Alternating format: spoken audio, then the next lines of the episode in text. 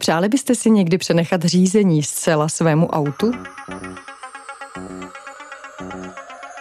A za jakých podmínek byste to udělali? Podle předpokladů to vypadá, že když vpustíme umělou inteligenci na silnice, ubude dopravních nehod. Jak se ale samostatně myslící auta budou rozhodovat v krizové situaci a kdo za ně bude zodpovědný?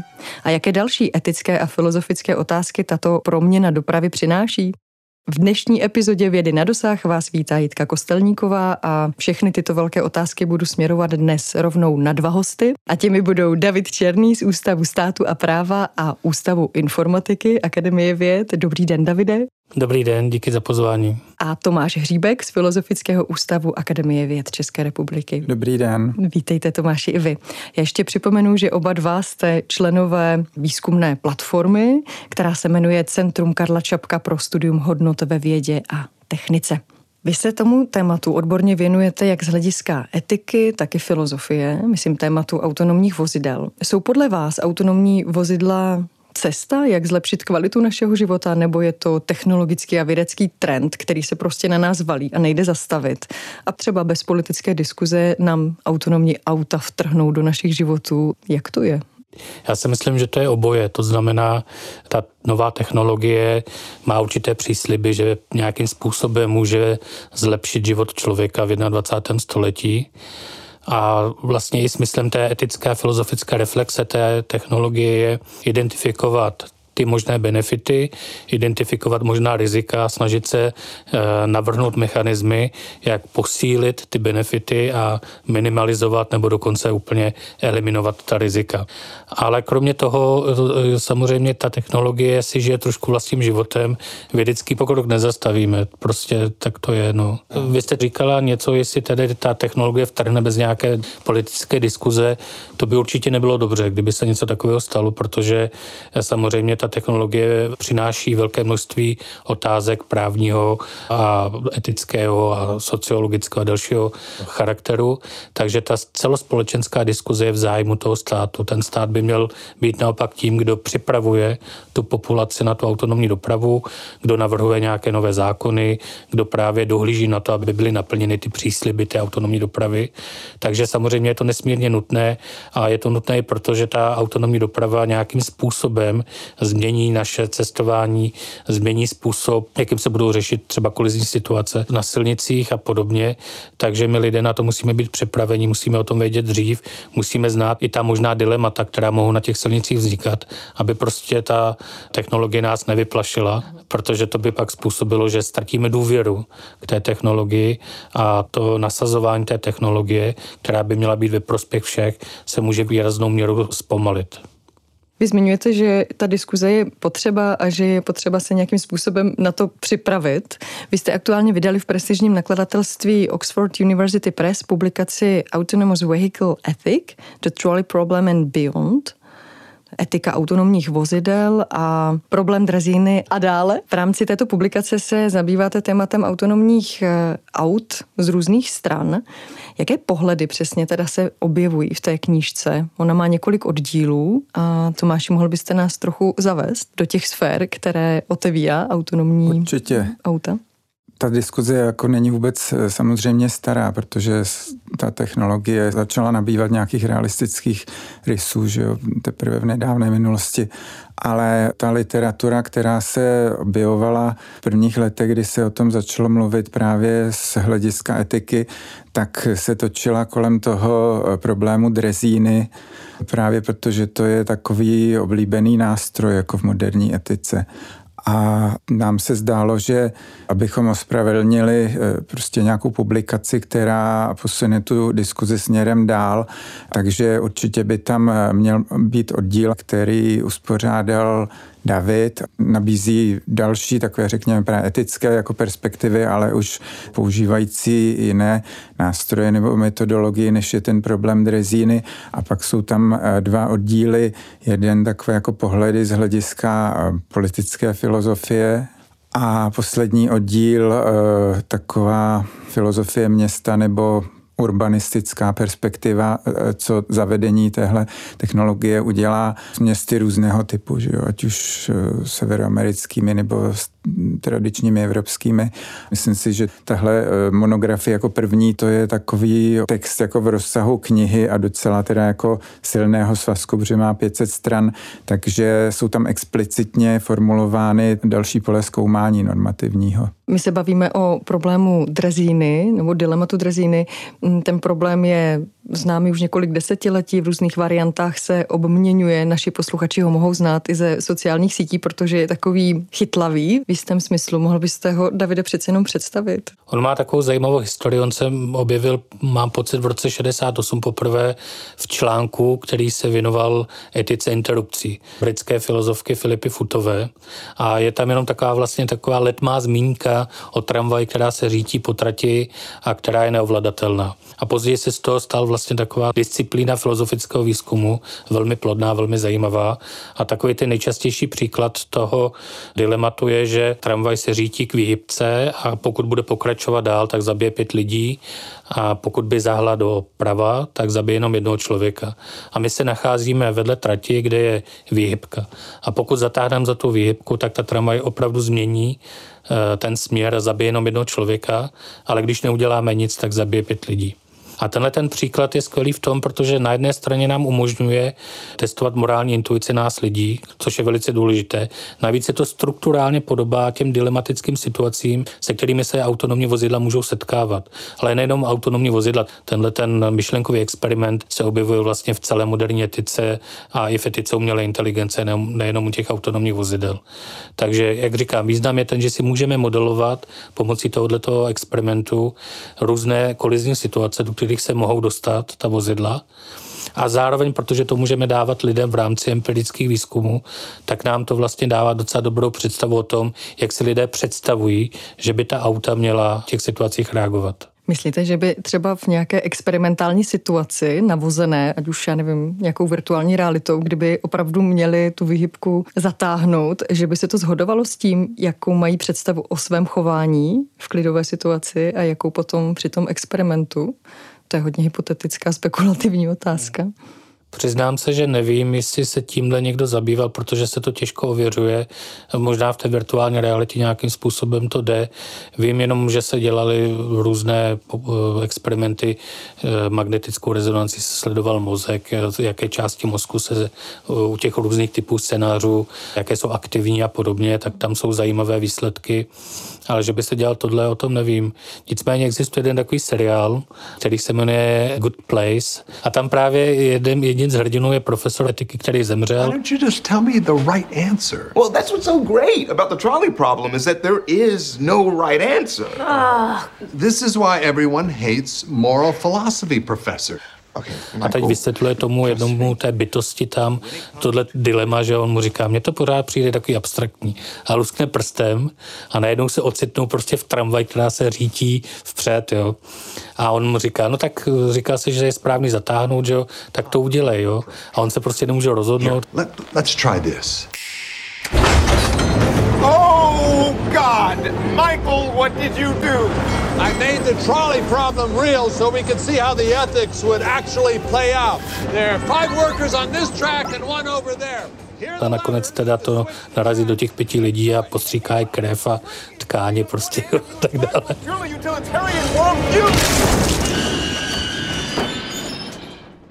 To odpovídá na vaši otázku. Teoreticky věděl, co má udělat, ale když se v té situaci ocitl, tak nebyl úplně schopen to udělat. To je možná ta tíha té zodpovědnosti za ten život byť jednoho člověka, což by pravděpodobně stroj neměl. Ne. All right. Might as well put on some music. What would you like to hear? What the hell was that? I am scanning your interrogatives quite satisfactorily. I am the voice of Knight Industry 2000's microprocessor, K-I-T-T for easy reference. Davide, vy jste se ve vaší kapitole věnoval složitému tématu rozhodování v krizové situaci, kdy to autonomní vozidlo se rozhoduje mezi 2 zly. Takže vlastně výsledkem je vždycky nějaké zlo. Není to jednoduché. Člověk v takové situaci jedná spontánně a asi pod tlakem a ne úplně racionálně. Tím kritériem, o kterém uvažujete v té kapitole, je věk. Mohl byste přiblížit, jak by to mohlo fungovat?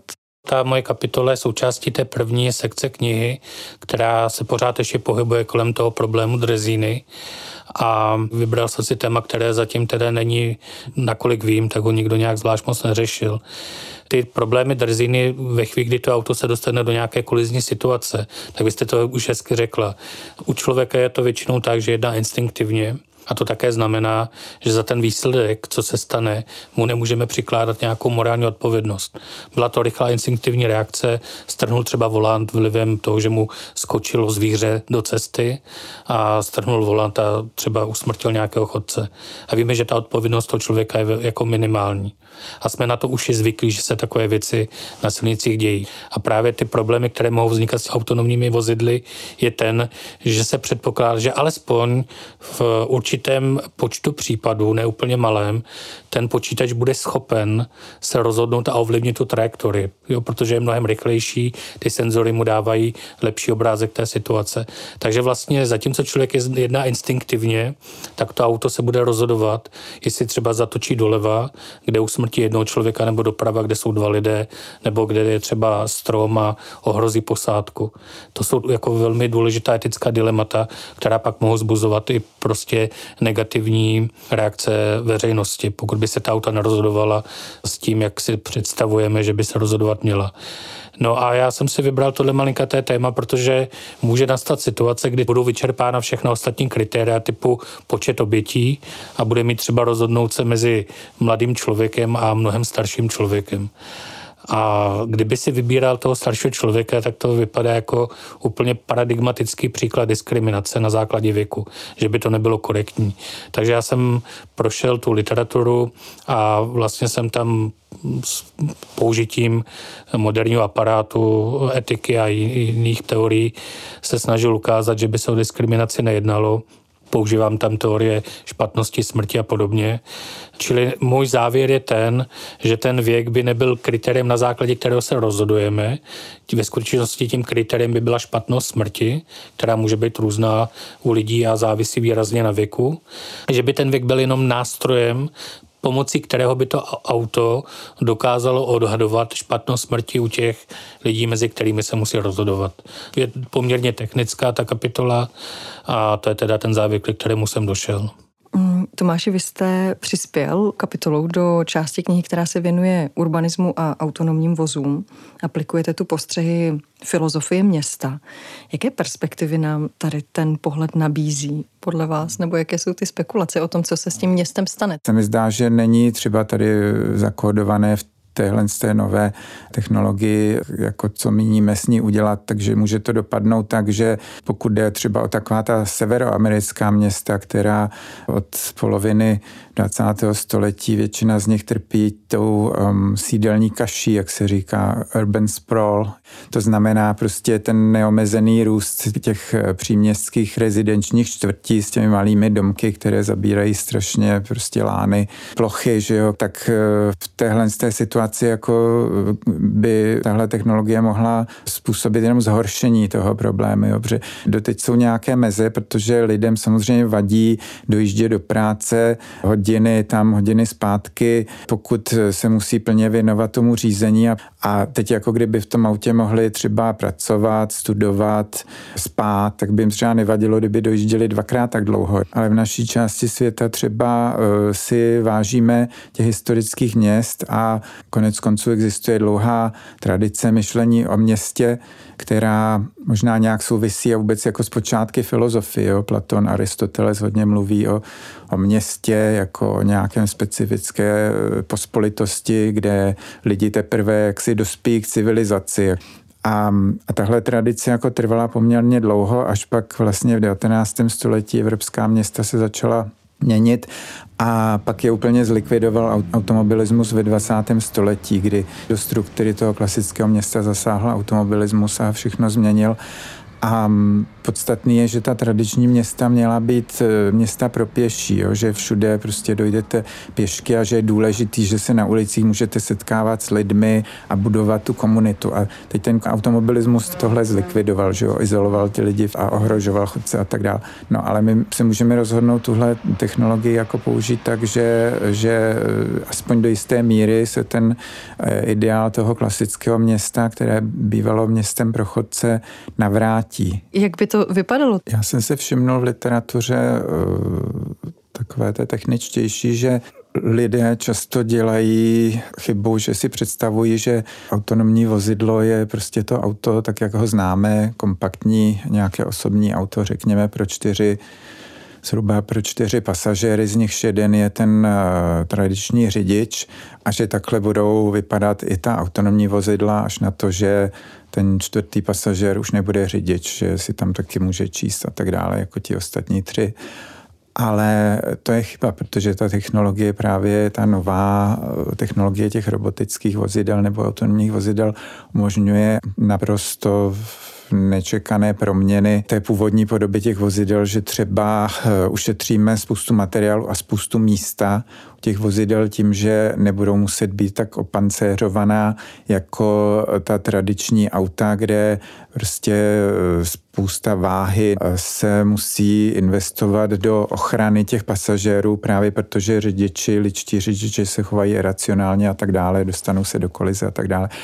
A to robotické auto nic takového nepotřebuje. Může být lehoučké, může to být třeba jenom nějaký dopravní prostředek pro jednoho, dva lidi, lehký, který nezabírá místo, nebo pokud se jedná o třeba donáškové služby, které se hodně rozšířily, zvláště během pandemie, a už tu asi s námi zůstanou, tak zase nemusí to být klasický řidič, který přijede prostě velkým autem, ale může to být třeba, když se jedná o oběd z restaurace za rohem, tak přijede nějaká taková jako taška, která má v sobě třeba 6 nějakých jako oddělení, kde vy si vyndáte ten svůj oběd, zase jako zabírá mnohem méně místa. Jo, takže tímhle způsobem se dá ušetřit spoustu místa, a pak ještě ten fakt, že ta auta, pokud by se jednalo o teda jako dopravní prostředky pro lidi, ne pro tu donáškovou službu, řekněme, tak můžou být pořád v provozu.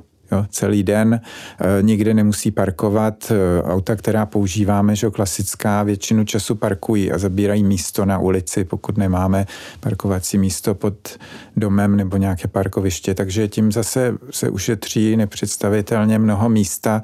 Pak teprve třeba na noci dojedou někam na periferii do nějakého parkovacího domu, kde se prostě naštosují, jo, a tam nemusí být místo pro přístup lidských teda majitelů nebo pasažérů těch aut. Takže tam se nějak jako nasyslí do nějaké třeba parkovací věže a čerpají elektřinu přes noc, dobíjejí se. A robotické vozidlo, které se řídí čidly a komunikuje, prostě vidí za roh, vidí všude, komunikuje s jinými vozidly, tak nepotřebuje semafory, že jo? Všechno tohle se může uklidit a vrátit spoustu prostoru prostě těm chodcům, kteří na krátké vzdálenosti můžou dojít. Ta robotická vozítka třeba se můžou používat pro lidi, kteří nemají řidičák, ale zároveň třeba mají nějaké omezení pohybu, třeba jsou příliš staří nebo prostě mají nějaké fyzické omezení. Souvisí to, že ještě se v tom novějším urbanismu s takovým tím trendem města krátkých vzdáleností, že opravdu jako, že samozřejmě nemůžeme se vrátit k metropolím typu klasických Aten, kde bylo nějakých třeba 20 000, 25 000 obyvatel, ale můžeme mít velkou metropoli, která je ale rozdělena na několik takových jako menších center, kde ty lidi jako můžou chodit, a ta robotická vozidla různých velikostí, často malých, jako jim nebrání prostě jejich pohybu a neobsazují ty ulice jako ta zaparkovaná vozidla, jako je to dosud. To, že klesne výrazně počet nehod, je zřejmé, to, že se možná zlepší život i chodců ve městě nebo promění se město, to je asi taky patrně zjevné. Ale když se vrátíme i k nějakým třeba dalším rizikům nebo nějakým stinným stránkám, Davide, dívám se na vás, vidíte tam ještě z vašeho pohledu něco, co je třeba potřeba prodiskutovat? Ono těch problémů je víc a je třeba teda nějak si nastavit ty priority, a které problémy jsou největší. A co je ten hlavní problém, který je spojený s tou autonomní dopravou, to je to, čemu se říká sociální dilema autonomních vozidel. A to je ověřený celosvětově výzkumy empirickými. My jsme je replikovali i v České republice s víceméně stejnými výsledky.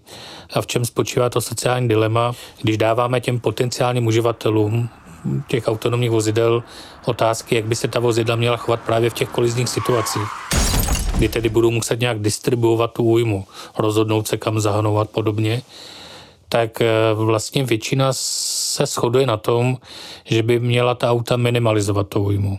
A ono to zní logicky, že pokud si můžu vybrat, jakou té drezíny, mám 5 lidí nebo jednoho, tak jak se rozhodnu. No, budu se snažit, aby co nejvíc lidí přežilo a co nejméně lidí zemřelo.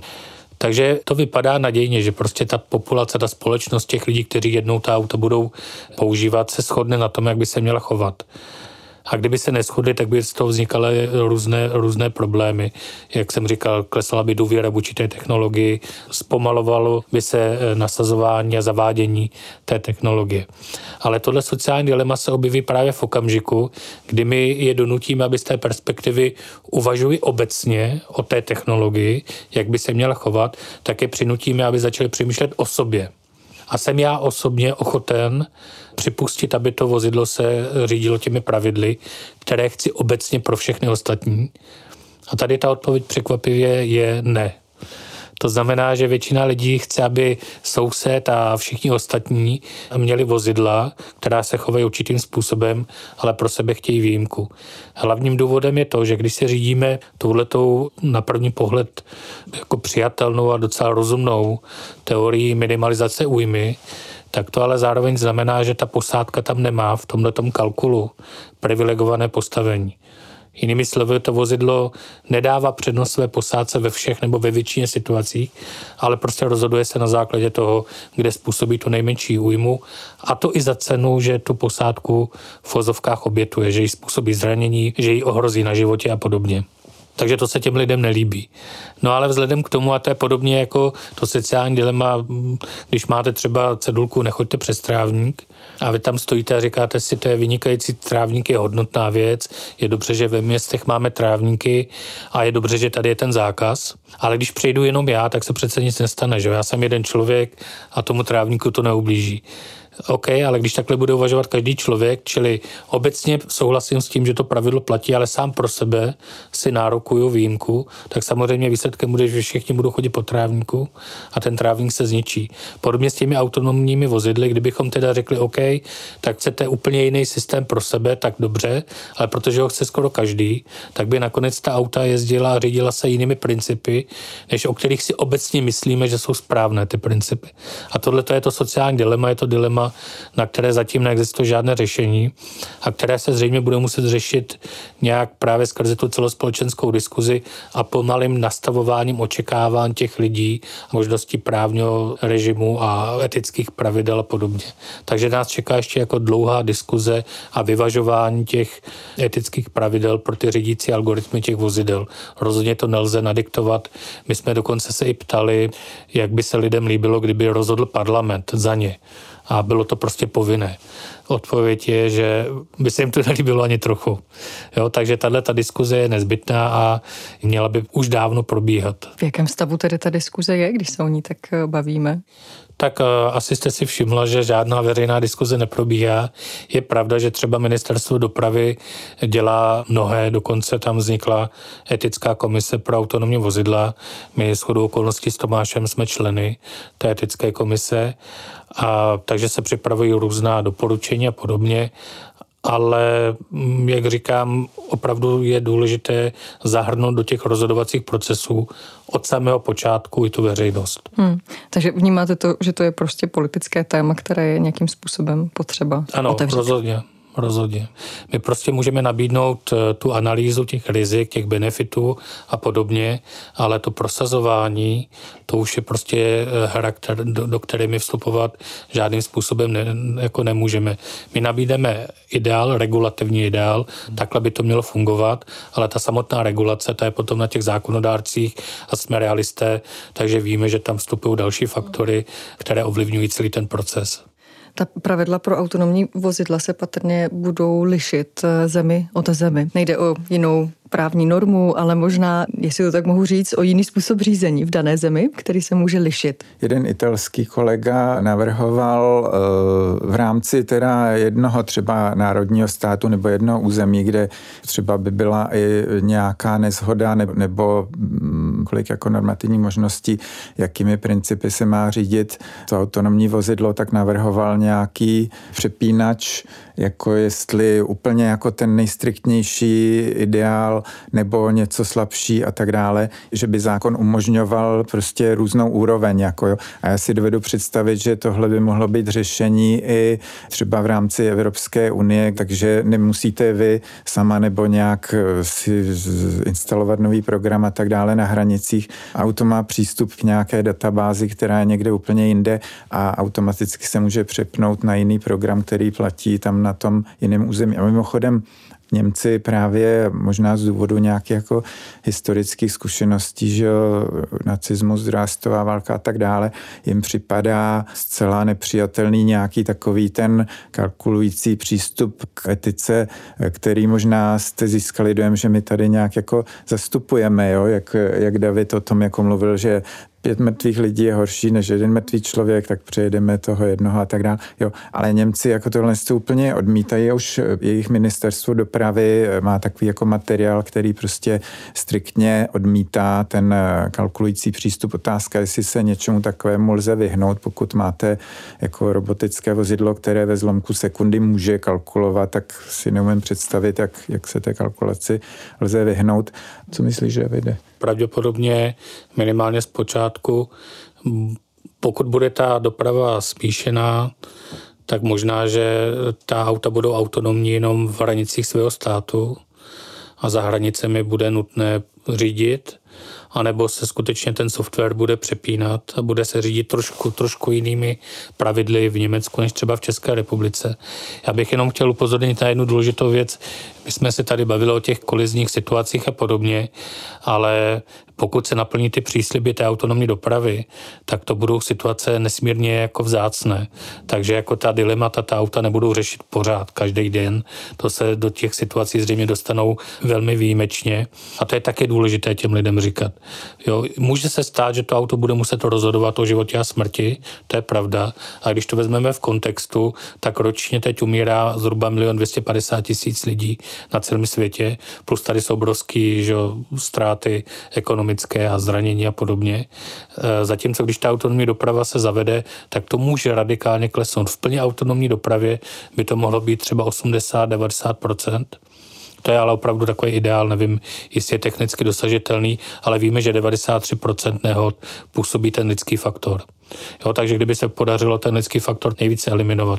Jinými slovy, ano, ta auta budou občas muset rozhodovat způsoby, které nám mohou připadat kontroverzní, nicméně to budou dělat velmi, velmi zřídka a vždycky to musíme hodnotit v kontextu tom celkovém, kdy se ušetřilo obrovské množství lidských životů a zdraví a toho majetku těch peněz. Jak se vůbec bavit o autonomních autech s řidiči, kteří milují řízení, mají to nějaký jako projev své osobnosti, rádi turují motor, rádi jezdí rychle a neumí si představit, jako ztratit tenhle ten typ adrenalinu. Jiným způsobem se vlastně ptám, jak nakládat s tím, že přijdeme o řízení. Někdo říká, že určitý typ autonomie a aktérství skončí. Jo, já už nebudu držet ten volant, jo. Pro někoho je to poslední taková svoboda v té společnosti, že prostě sednu do auta a můžu jet kam chci a můžu v tom autě i sedět a podobně. Čili je to jako jakási poslední úplná svoboda v naší společnosti. Je třeba si to vnímat tak, že ta doprava se bude zavádět postupně a pomalu. A podobně jako před 20 lety jenom pár lidí mělo mobilní telefon a měnily se ty naše životní návyky ve shodě s tou technologií. Dneska prostě ten mobilní telefon je součástí toho, jak vůbec existujeme na světě, že jo? Jak se vztahujeme k druhým a podobně. A do toho jsme dorostli přirozeně. Dneska už si asi nedokážeme vůbec představit náš život bez mobilního telefonu. Máme v tom platební karty, kupujeme si tam jízdenky, čteme tam noviny, vyřizujeme maily a tak dále. Tak podobně si myslím, že ty nové generace budou dorůstat do toho přijetí těch autonomních vozidel, takže to nebude problém. Ale je vždycky třeba k tomu přistupovat citlivě. Když se bavíme o té budoucnosti, o tom pomalém prosakování té nové budoucnosti, která přichází, nové reality, ve které zásadně figurují autonomní vozidla. Dovolili byste si zavěštit a zaspekulovat, kdy se naše města promění na infrastruktury, kde bude plně autonomní doprava? Asi to bude možná to poslední, nebo ve městech si dovedu představit jako nejrychlejší spíš to, co už se testuje v několika evropských městech, nebo aspoň předměstích. Už dnes, žili třeba autonomní mikrobusy, které dopravují lidi z letiště a zpátky. A to jsem četl nějakou zprávu, že v létě se snad testovalo v Říčanech. Myslím, že to trošku zpomalil covid, ale že se mělo začít nějak v roce 2020 a myslím, že asi o rok se to zpozdilo. Bylo v několik menších městech v Řecku, v Holandsku, myslím, že nějak Helsinki taky. Jo, takže prostě autonomní autobusy nebo mikrobusy, to je takový jako první krok a to si lze představit, že je třeba poměrně snadno dosažitelné. Pak si myslím ale, že spíš můžeme čekat třeba dálkovou dopravu mezi městy a zvlášť co se týče nákladní dopravy, že třeba jenom první z těch nákladních automobilů bude řidič jako lidský, který tam bude jako nějaký kontrolor a za ním kolona už jenom těch jako robotických nákladních vozidel, jo, jako postupně, jo, že takovýhle věci se začnou, jo, a pak třeba budou taxíky prostě v nějaké čtvrti a postupně se rozšíří a tak dále, jo. Ale nemusíme jako opravdu spekulovat. Tohle je takový jako intuitivní odhad, ale je už literatura a zase asi nejvíce do toho investovalo a jsou skutečně jako empirické výzkumy v nějakých jako severoamerických městech, kde je několik úrovní těch odhadů, ale založených skutečně na v drobném zkoumání různých jako proměnných, jo, právě, že ochota vzdát se té autonomie, toho autorství, toho řízení, potom náklady, možnost konverze třeba parkovacích ploch nebo parkovacích domů na jiné účely a tak dále. A možná, že Davide, že řekneš něco k tomu, že třeba donedávna jako byl ten odhad jako optimističtější, než se vždycky se během toho procesu vyjeví nějaké obtíže, kterých jsme si třeba nebyli vědomi nebo které jsme podceňovali, ale řekl bych, že stejně ten odhad jako je určitě ne v řádu staletí, ale řekněme desítiletí jako ten přechod teda, no. Jakože se čekalo, že to třeba bude 10-15 let a teď třeba řekneme 20-30 let, ale že to je rozhodně v řádu desetiletí. No. Tam, kde je také důležité si uvědomit, že jak říkali Tomáš, ta autonomní vozidla, určité typy už fungují. Jsou to v těch kampusech, takové ty minibusy, nebo v zemědělství, nebo v Austrálii, kde jsou prostě z dolů vozí nákladáky, to, co je vytěženo, protože tam je malá šance, že potkají někoho na silnici a podobně. Ale to, co asi bude předcházet těm plně autonomním vozidlům, jak se představujeme, tak budou různé typy vozítek, které budou doručovat třeba poštu, balíčky a tak dále.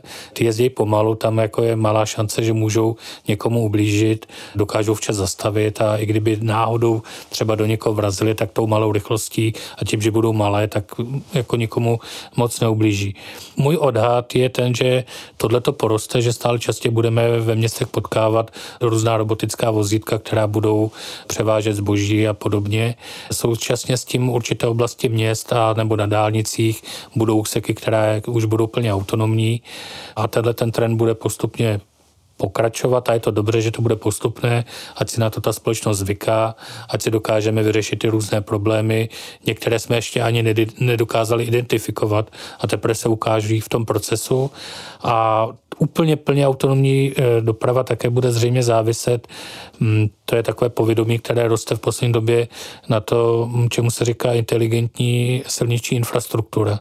Že, a to jsou obrovské finanční investice, že ta vozidla budou potřebovat různé senzory a čidla, vozidla, která budou i v těch silnicích a které budou informovat o poloze třeba chodců a pomáhat regulovat komunikaci mezi těmi vozidly a pomáhat s tím, kdo třeba projde první na křižovatce a tak dále.